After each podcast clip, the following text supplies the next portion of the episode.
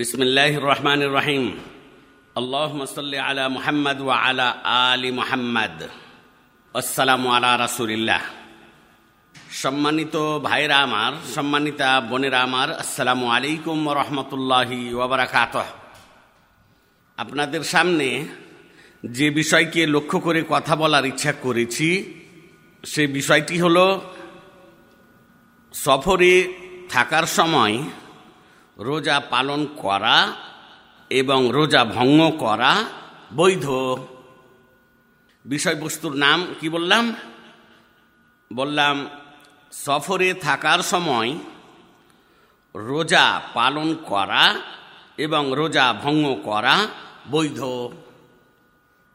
আন আনাস ইবনে মালিক রাদিয়াল্লাহু আনহু قال كنا نسافر مع النبي صلى الله عليه وسلم فلم يعب الصائم على المفطر ولا المفطر على الصائم رواه الإمام البخاري في صحيحه والإمام مسلم أيضا واللفظ للإمام البخاري অর্থ আনাস বিন মালিক রদি আল্লাহ আনহ থেকে বর্ণিত তিনি বলেন রমাজান মাসে আমরা আল্লাহ রাসুল সাল্লাহ সাল্লামের সাথে সফর করতাম।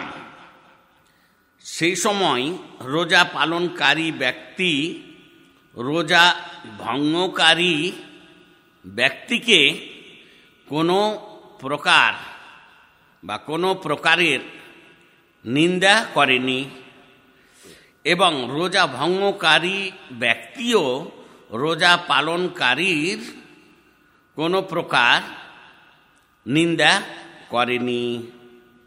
এই হাদিসটি ইমাম বখারি রহমাতুল্লাহ আলাই তার নিজ সহি গ্রন্থে উল্লেখ করেছেন। হাদিস নাম্বার দেখতে পারা যায় এক হাজার নশো সাতচল্লিশ।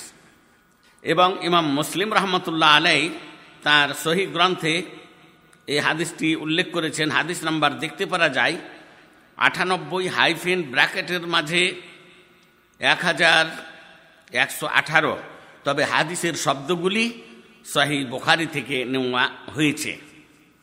এই হাদিসটির দ্বারা এটা প্রমাণিত হয় যে রমাজান মাসে সফরে রোজা পালন করা এবং রোজা ভঙ্গ করা বৈধ।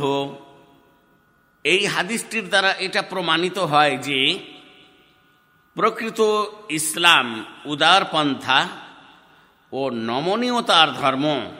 তাই রমাজান মাসে সফরের অবস্থায় রোজা পালন করার বিষয়ে কাঠিন্য বা কঠোরতা অবলম্বন করা হয়নি। সুতরাং যে ব্যক্তি রমজান মাসে সফরের অবস্থায় থাকবে, সে ব্যক্তি ইচ্ছা করলে রোজা পালন করবে আর ইচ্ছা করলে রোজা ভঙ্গ করবে এবং অন্য সময় তা পালন করবে বা কাজা করে নেবে। সুতরাং যে ব্যক্তি সফর করবে, সে রোজা রাখতেও পারে আর রোজা ভঙ্গ করতে পারে। যদি রোজা ভঙ্গ করে, তাহলে পরবর্তী সময়ে যখন সে সুযোগ পাবে, তখন রোজা কাজা করে নিবে। এটা আল্লাহ তবারকুয়া তালার পক্ষ থেকে প্রদত্ত নিয়ম ও প্রণালী। আসসালামু আলাইকুম রহমতুল্লাহ ওবরাকাতু